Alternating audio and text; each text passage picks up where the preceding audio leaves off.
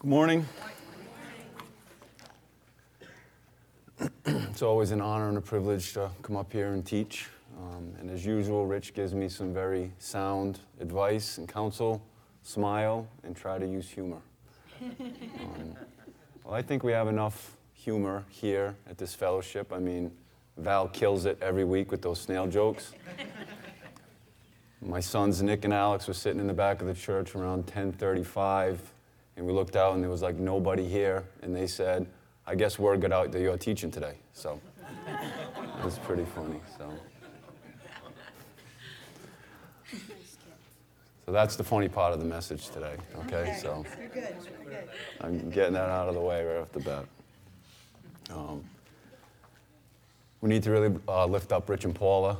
Um, you know, they're out there dealing uh, with family in California, and we know how difficult that can be. So just remember to lift them up in prayer that they would be the peacemakers that they're called to be in that family. So um, let's pray.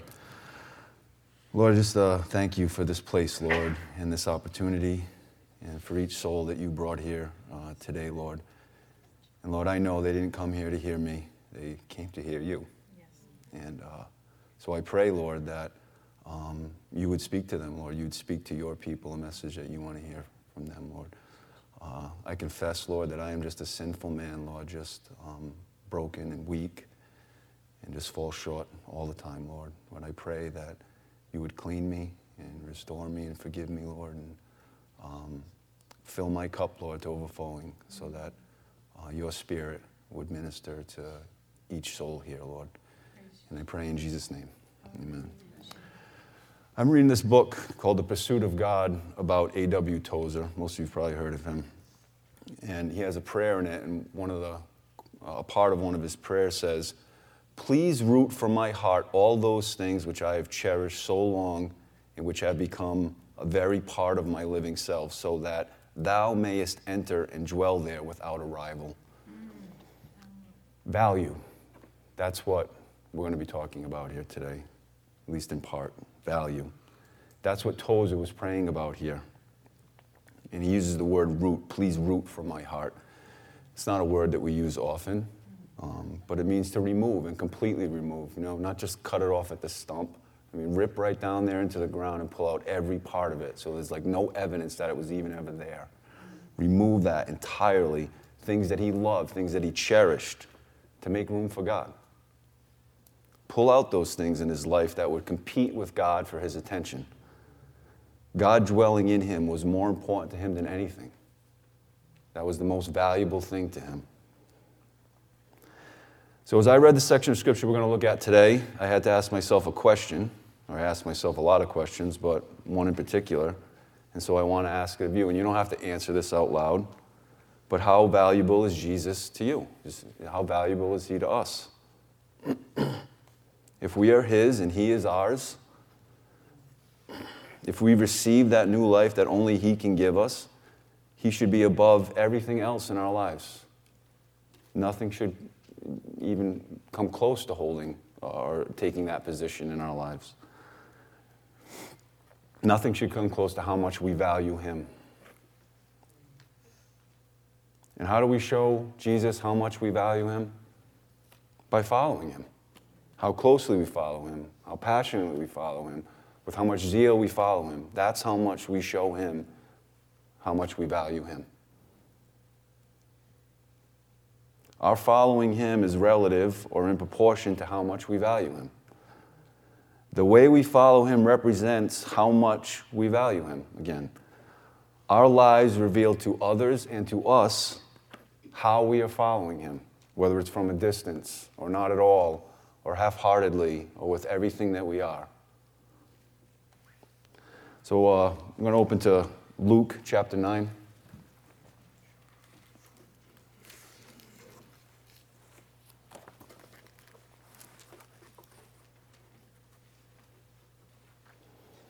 Last time Jim taught, you know, he had 15 minutes worth of notes, so he did the last half hour of his message uh, ad lib, I guess. So. So I have five pages. I really don't know how long this is going to take. So.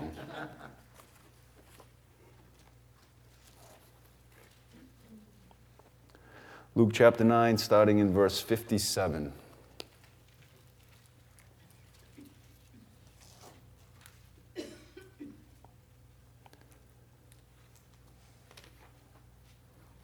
says, Now it happened as they journeyed on the road that someone said to him, Lord, I will follow you wherever you go.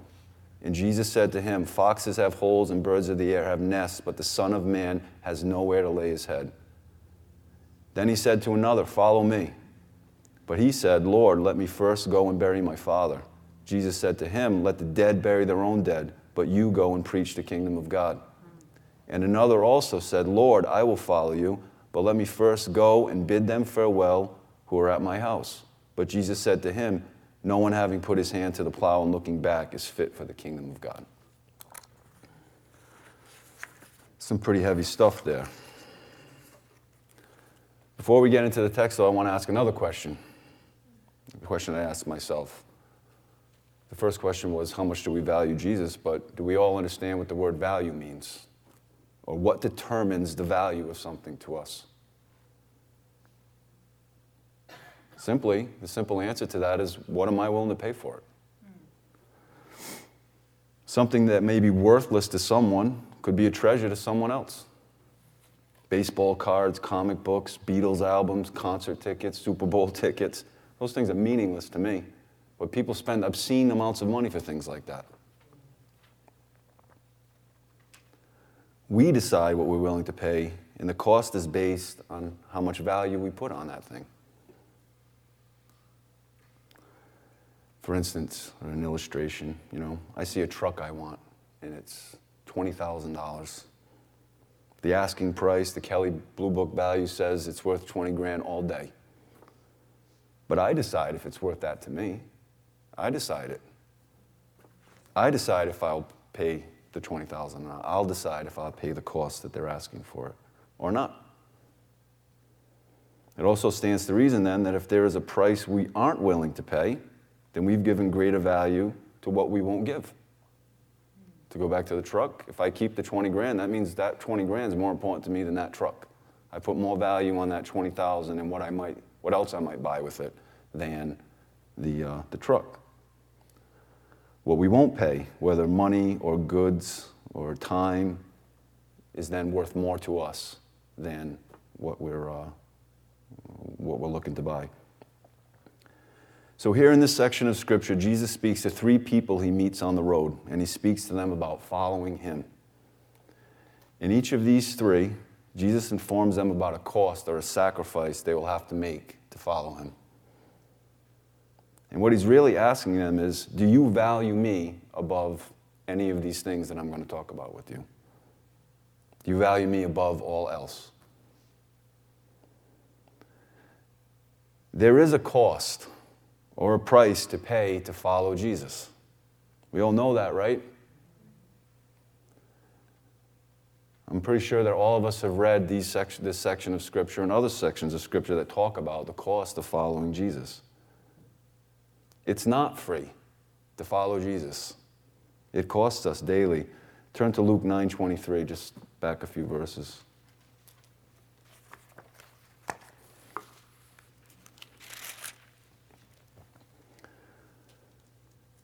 Luke 9:23 says, "Then he said to them all, if anyone desires to come after me, let him deny himself and take up his cross daily and follow me." deny ourselves. How often? Daily to follow him. There's a cost involved in following Jesus. Salvation is a free gift from God through Jesus, through faith in Jesus. We believe that Jesus paid our debt. We repent of our old lives, our sinful lives, put our full trust in Jesus to be rescued, and bang, we're new creations. We're born again. We can't mix that up with following Jesus, though. It's not the same. Being born again, being a new creation, is just the beginning. We are then commanded to follow Jesus. And if we read what God's word tells us, that will cost us daily. This is the next necessary step as a new creation. And we're expected to pay whatever we're told to pay to do it. That's what we are commanded to do by the chief or the captain of our salvation, it says in Hebrews 2:10.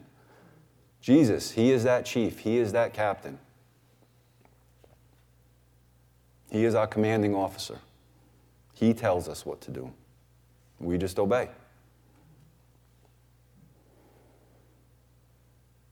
And depending on how much we value we've placed on Jesus determines how much we are willing to pay to follow him. If we only put a little bit of value on Jesus and what he's done for us and who he is, then we're not willing to pay much to follow him, are we? But if we put great value on him and really understand and truly know who he is and what he's done for us, the pit that he saved us from, the wrath of God that he's spared us from, then we'll follow him with all that we have. There's nothing that we wouldn't pay to follow him when we really understand that. In verse 57, we meet our first would be follower, and we can read what he says to Jesus Lord, I will follow you wherever you go. First, it's interesting to notice here that this guy starts the conversation with Jesus. He makes the statement, I will follow you wherever you go. We see that this guy addresses him as Lord. So there is some level of recognition of who Jesus is. This guy seems to understand, at least in some part, who Jesus is. Lord, he calls him. And he has an eagerness and a zeal to follow the Lord, to follow him. And that's good. That's commendable. That's awesome that this guy wants to follow him. He wasn't coerced. Nobody twisted his arm. Nobody made him do it. He wasn't forced at all to make this statement, it was of his own accord. So he saw some value in following Jesus. So he makes a pretty bold claim here. Maybe it's a bit hasty. Lord, I will follow you wherever you go. He doesn't even know where he's going. Jesus' response to him is pretty interesting. Foxes have holes and birds of the air have nests, but the Son of Man has nowhere to lay his head. Simply, what Jesus is saying here is this is what it's going to cost you to follow me wherever I go. Simply, are you willing to pay this? Are you willing to pay this to follow me? What's the price that Jesus is asking? Jesus says, Where I am going, I have no place to rest my head. So if you're going to follow me, you may not either. There's no guarantee that you will live in the finest home or stay in five star hotels, have a comfy mattress and a warm fire. There's no guarantee of that. Jesus doesn't say, Great, welcome aboard. Be prepared for pampering and luxury and ease and comfort for the rest of your life. He doesn't say, This is going to be your best life now. He doesn't say, some of you got that, huh? He doesn't say anything, he doesn't promise any health or wealth to them, to him. He wants this guy to know that animals have better accommodations than he might. And Jesus' comparison here to holes and nests means so much more than just a place to sleep. Animals have these places for more than just uh, to sleep. Birds have nests for more than just sleeping in. Foxes have holes for more than just sleeping in. It's where they raise their young, where they eat, where they go to get out of the rain. And maybe most importantly, it's where they go for safety, where predators can't get at them. Jesus is telling this guy, don't make this commitment lightly.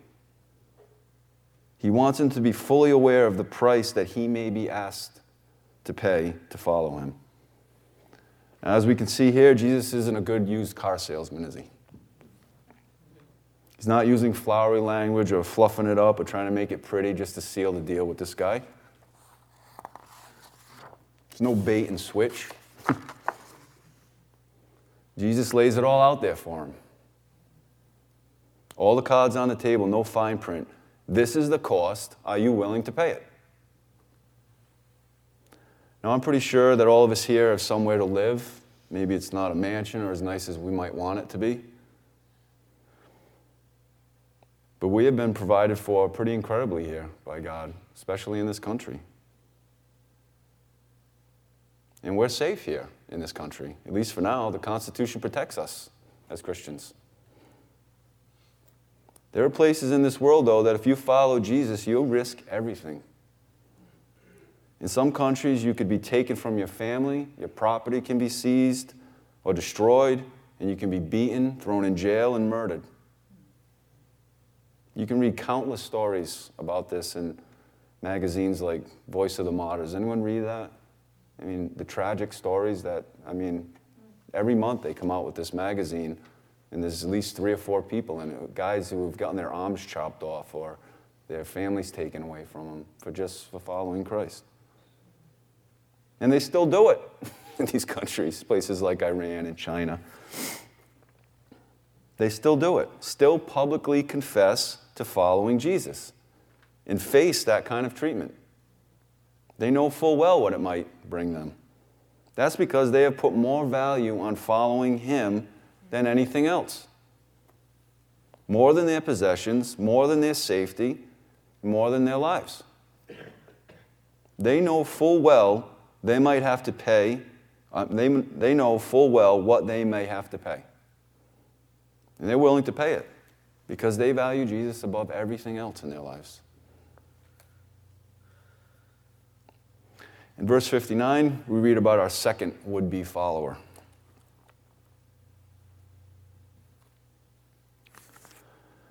Verse 59 says, Then he said to another, Follow me. But he said, Lord, let me first go and bury my father.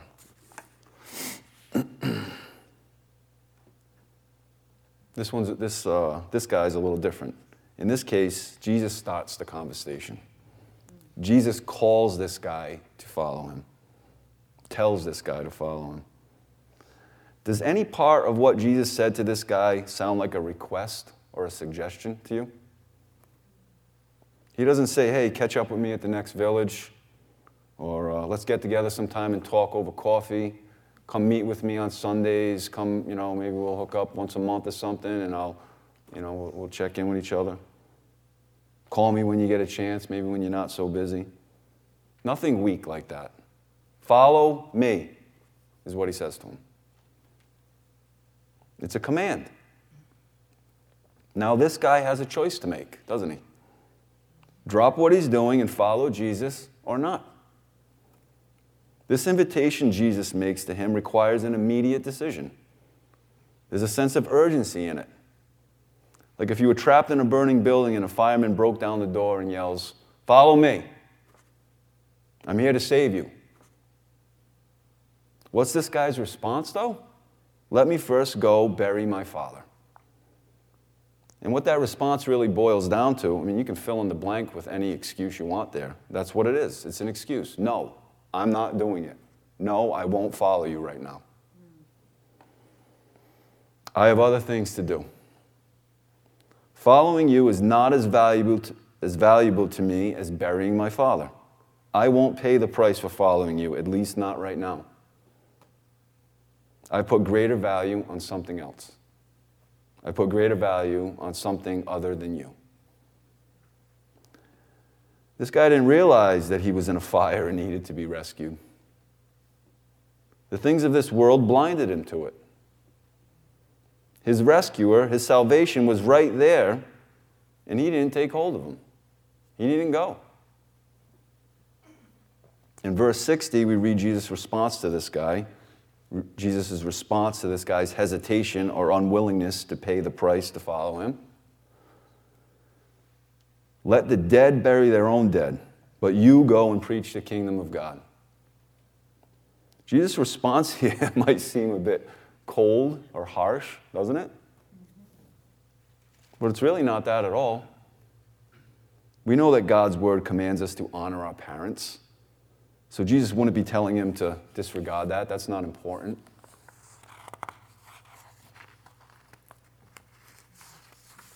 There is value in obeying that. There is value in what? In burying his father.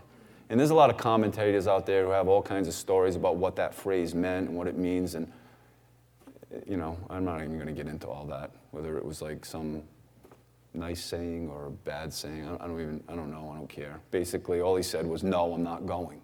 No, I won't do it right now. There is value in obeying the command to honor your parents. Taking care of his parents would be a good thing. But Jesus' point here is there will always be other valuable things to do, other good things to do, but following, following him always comes first. That's always the most important. It should always be the most valued thing to his followers. The fact of the matter is, there will always be something that would tempt us to put it first, tempt us to put more value on it rather than following Jesus. And not just bad things, not drugs, alcohol, gambling, or any of the, those types of things. There are good things. After I get this job, or after I get married, or when I'm done with this or done with that, you know, we are called to have, uh, to provide for our families as men or for women to, to work. You know, God says in His Word that if you find a wife, you find a good thing. Marriage is something that's a blessing from God. Those are good things, those are important things, valuable things. But they shouldn't come in the way of Jesus. They shouldn't be more value to, they shouldn't be of more value to us, more important to us than following Jesus. We shouldn't be like, oh, when I'm done with this, then I'll follow you. Then I will pay the cost. Jesus also says to this guy, preach the kingdom of God. Burying your dad or all the other things that get in the way of following him are temporal. They're temporary things. Serving him is what's most important. Serving the king of the kingdom of God has eternal significance. The kingdom of God is a spiritual kingdom, the kingdom that will endure forever. The things of this world will not. Telling people about that is our priority if we're following Jesus. That's what Jesus did. And if you want to follow him, you'll do the same. That's what Jesus came to do. If we say we're going to follow him, then shouldn't we be about his business? First and foremost. The everyday common things of this world should not hold more value to us than following Jesus. That is the price his followers are asked to be willing to pay. To lay aside all the things that would hinder the work that Jesus has called us to do. Lay aside our dreams, our wants. All those things should come second, if at all. I mean, I had a dream of being uh, an Olympic figure skater. And I've had to lay that aside so that I could be here today to preach to you guys. Sorry.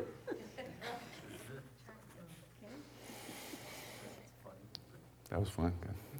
That's my one. I hope Rich is watching this from California so I can say I at least said one funny thing. You guys should laugh louder so he hears it on the mic. Um, where was I? Figure skating, yeah. That's not even in my notes. I don't know where that came from. I guess I was thinking about the Olympics. Um, sacrifice, right. Yes, it is a sacrifice. There are things that we are called to sacrifice to follow Jesus.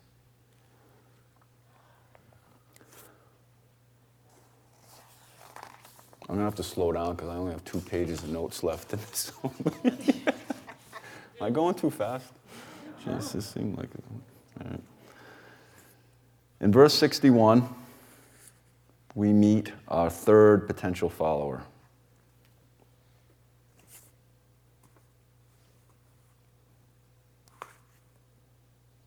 And read what he says. And another also said, Lord, I will follow you, but let me first go and bid them farewell who are at my house. This guy says, Lord, I will follow you. But let me first go and bid them farewell who are at my house. Like the first guy Jesus talks to, he initiates this conversation. This guy starts the conversation. And like the first guy, he, he claims that he wants to follow Jesus too. Maybe not as emphatically as the first guy did, but Lord, I will follow you. He's making the statement.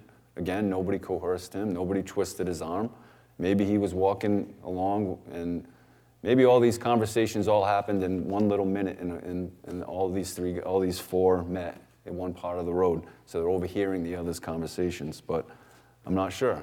Either way, this guy makes the same claim as the first guy that he will follow him.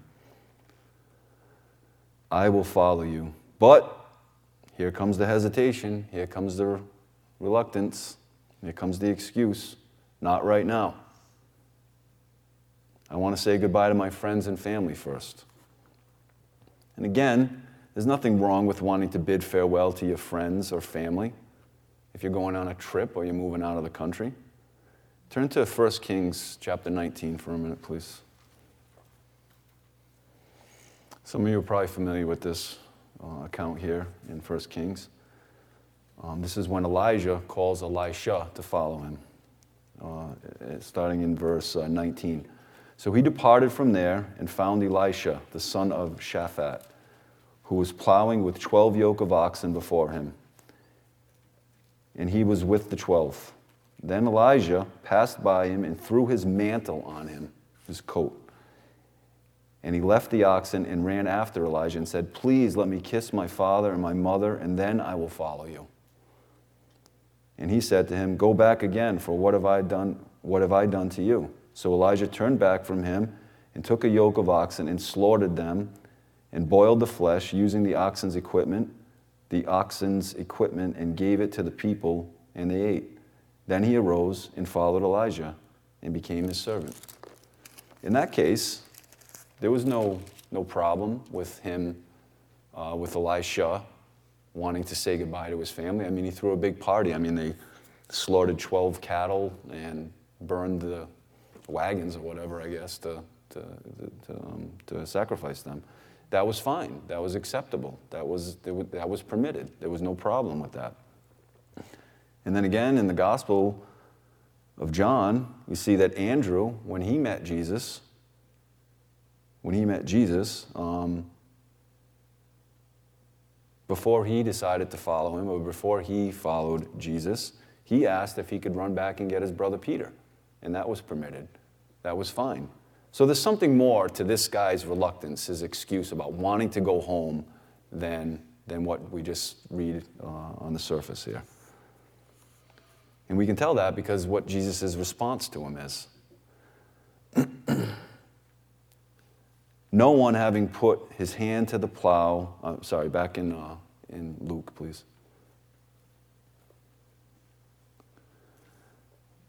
Jesus says to him, No one having put his hand to the plow and looking back is fit for the kingdom of God. Now, I don't know about you, but this sounds like a pretty clear warning to me. There is danger in going back to the places and people of this guy's old life. He doesn't want to go back and invite them to join him like Andrew did and when he invites his brother Peter. It's not like, hey, I found the Savior, come with me, let's follow him together. He just wants to go back and say, hey, man, I'm, I'm out. See you guys later. That, that's what he says to Jesus. He seems to be uncommitted to following, maybe wanting to hold on to some of that old life. There seems to be something. Wait for it. Seems to be something of more value to him there in that old life, back at his home, than there is in immediately following Jesus. If we don't value Jesus, following Jesus, more than our old lives, the things of our own lives, our lives that we're spiritually dead in, then we're not fit for the kingdom of God. That makes sense, right? The kingdom of God is a spiritual kingdom. Being alive spiritually seems to be important for that, right? Required for that. Living lives driven by our old carnal natures, our old lives, would disqualify us. And for some of us, I can't speak for everyone in this room, but for me, going back to my old life would be foolish.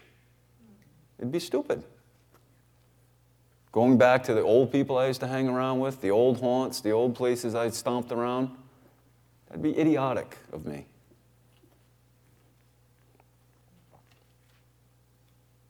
once we've decided to follow Jesus, there's no turning back. There's no going back to that old lifestyle. It would be unwise. The temptation, the the um, trying to think of a big word, but I can't get one. Sorry. the uh, the temptation to compromise would be there. Would be would be amazing, especially for new believers, for somebody who's just following Jesus. I mean, you wouldn't go back to the bar if that's where you used to hang around. You wouldn't go back to the streets if that's where you used to hang around. It'd be unwise to put ourselves in circus, circumstances that would cause us to compromise. And it's the wrong attitude. We spent enough of our old lives doing things like that, chasing after things like that, living for our flesh, living led by our flesh. To follow him means to serve him. That's what plowing is, right? It's a job. And we have to do it with the right attitude. Our attitude should be I don't want any, any part of that old life anymore. I want to serve you. And when I understand him, who he is, and what he's done, and I put the value on him that he deserves, that's easy. It's when I get distracted, when we get distracted, when we forget. When we look back at that old life, like, oh, that was fun. Oh, I remember. We look back at it vividly and fondly of some of the good times we used to have. It's funny when we look back at our old lives, some of the parts of it that look so appealing really are just tragic. And we really think about it. Some of the places we've been, some of the um, some of where that leads us.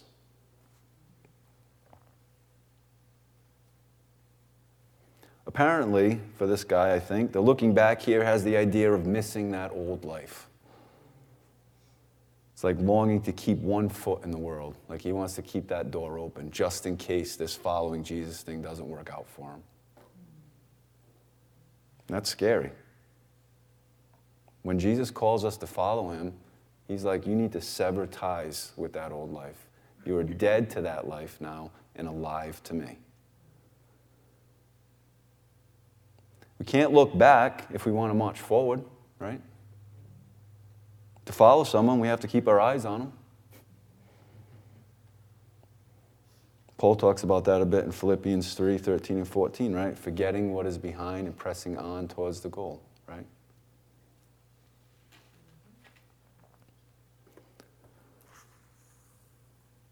I want to look at uh, Luke 14. Ahead a couple of chapters, please. Luke 14, verse 33.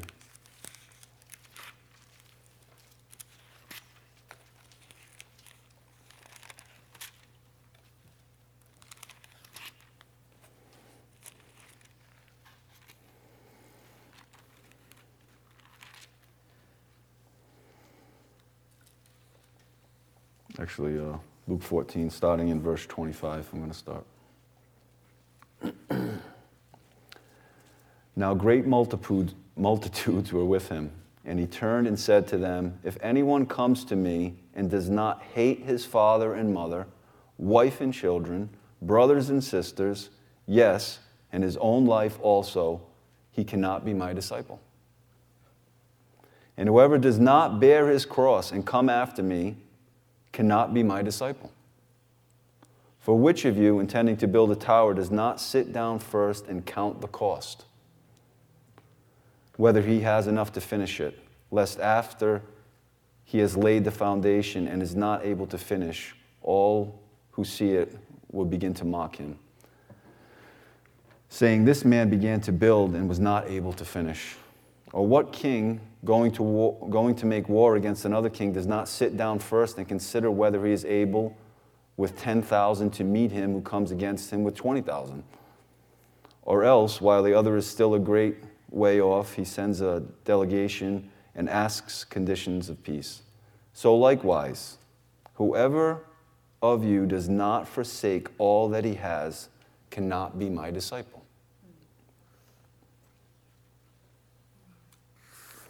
Now, that's some pretty heavy stuff, right? we don't have to hate our mother and father, hate our wives, hate our children, to follow him? Forsaking all those other things doesn't mean that, I don't know, like we have this idea of hate that's not really what Jesus is saying here.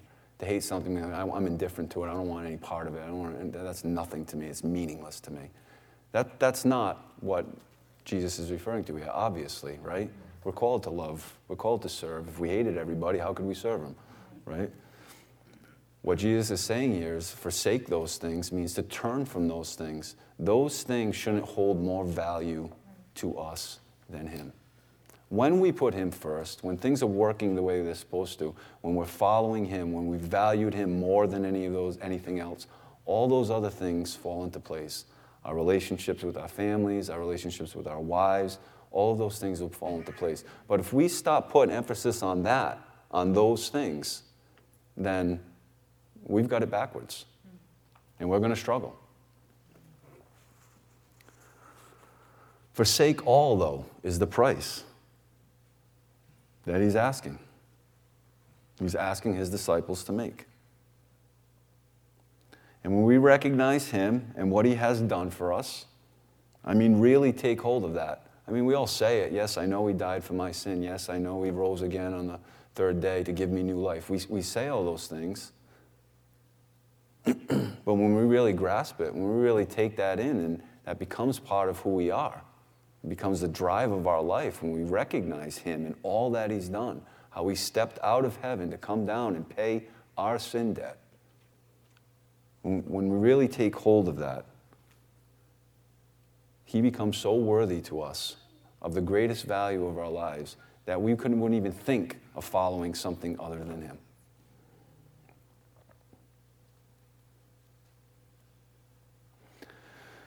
We're not told in the scripture what any of these guys decided. It doesn't say what any of the three guys that he met in uh, Luke chapter 9 did. It's really not that important. It, what's most important is what do you decide?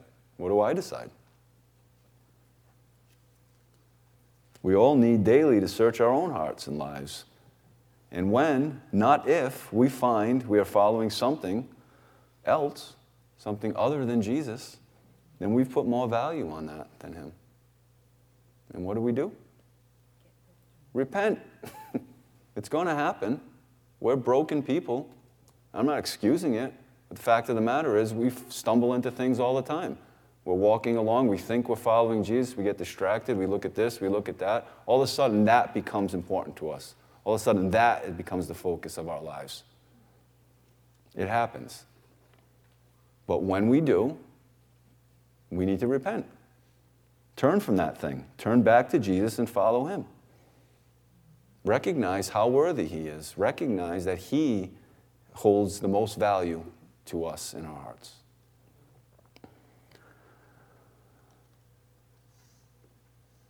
Well, I'm going to pray and uh, wrap it up. Lord, we just. Uh, Thank you for your word and how it instructs us and how it um, teaches us and corrects us and reproofs us, Lord.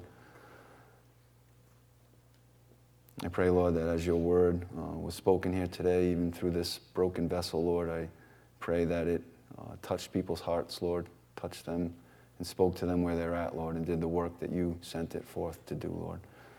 And maybe there are some here, Lord, who have never made that choice to follow you, Lord, who have never received that new life that you offer through your Son, Lord. And um, maybe this is the day, Lord, where you're saying to them, Follow me, and that they would turn away from the things that seem so important to them, Lord, and receive that new life and follow you. Or maybe there's some here, Lord, who um, are just struggling, Lord, just struggling to follow you, maybe distracted, maybe deceived. And I pray that you would just shake us up. Remind us, Lord, of what you've done for us and how much you mean to us, Lord. That our lives would um, represent to the world and to our, each other and to ourselves, Lord, just how much value you have um, to us, Lord. Lord, we just pray for this week, Lord, that as we go to our workplaces and our schools and, and our homes, Lord, that we would be followers of you, Lord, that we would just lay aside all those things, Lord, that would, um, all those things that would just not be dignified for a follower of Jesus Christ, Lord, all those things that would not bring, bring glory and honor to you, Lord. I pray that you'd work in each of our hearts through your Spirit, Lord, that we would be followers above all else in our lives, Lord, of you. And we pray in Jesus' name. Amen.